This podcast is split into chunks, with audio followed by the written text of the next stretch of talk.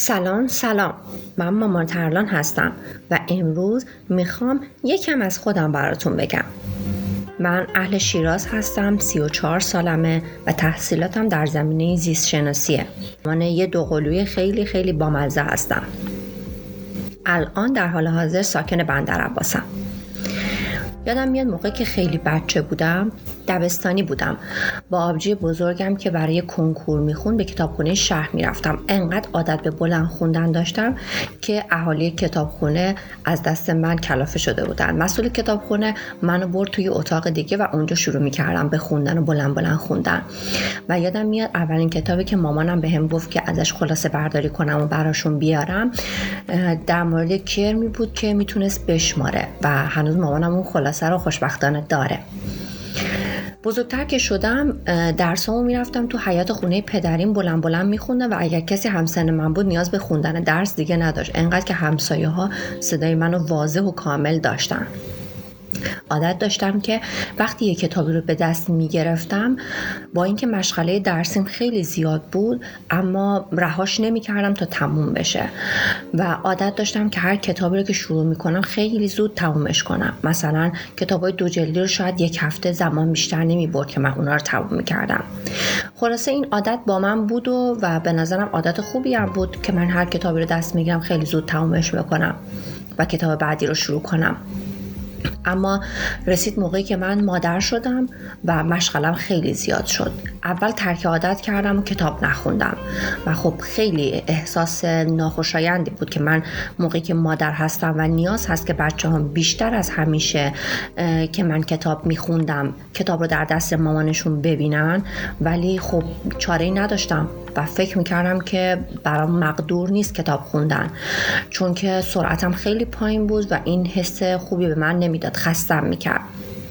و خلاصه اینکه کتاب خوندن رو ترک کردم. تا حدودا یک سال بعد از تولد بچه ها شروع کردم با کتابای آنلاین و کتاب های صوتی و کتاب های دیجیتال کتاب خوندن رو شروع کردم. چون گوشی تنها وسیله بود که همیشه همراه من بود اما کتاب برام سخت بود جابجا کردنش.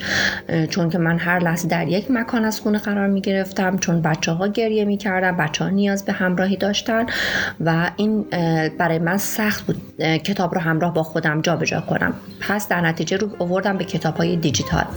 مدت رو با کتاب های دیجیتال سرگرم بودم و می خوندم ولی باز هم رازیم نمی‌کرد چون کتاب فیزیکی رو بیشتر دوست داشتم و دوست داشتم جای گوشی به دست بودن کتاب به دست بودن رو به بچه هم نشون بدم.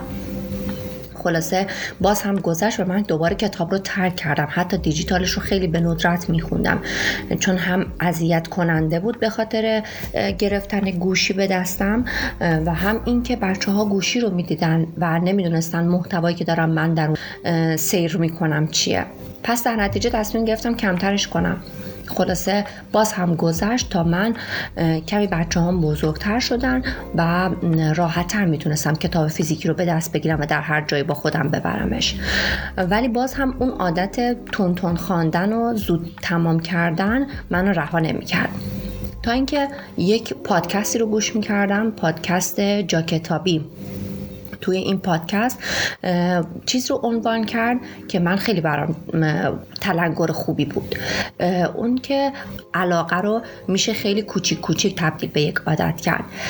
مثلا من جای این که بیام کتاب خوندن رو از خودم بگیرم و یا اینکه تند بخونم و وقت نکنم به کارهای دیگم برسم ترجیح دادم که بیام پنج صفحه پنج صفحه شروع کنم و روزانه پنج صفحه از یک کتاب میخوندم. برای من خیلی عجیب بود این کار و خیلی سخت. چون نمی‌تونستم هیچ وقت پنج صفحه کتاب خوندن رو تصورم بکنم. یک روز پنج صفحه کتاب بخونم. ولی شدنی بود و شد. و الان از موقعی که شروع کردم و این عادت رو برگردوندم به خودم ولی به صورت خیلی کوتاهتر از همیشه شاید یک کتاب مثلا سی صفحه ای رو من توی یک ماه بخونم. ولی می‌خونم. همون پنج صفحه پنج صفحه پنج صفحه یا بعضی اوقات کوتاهتر.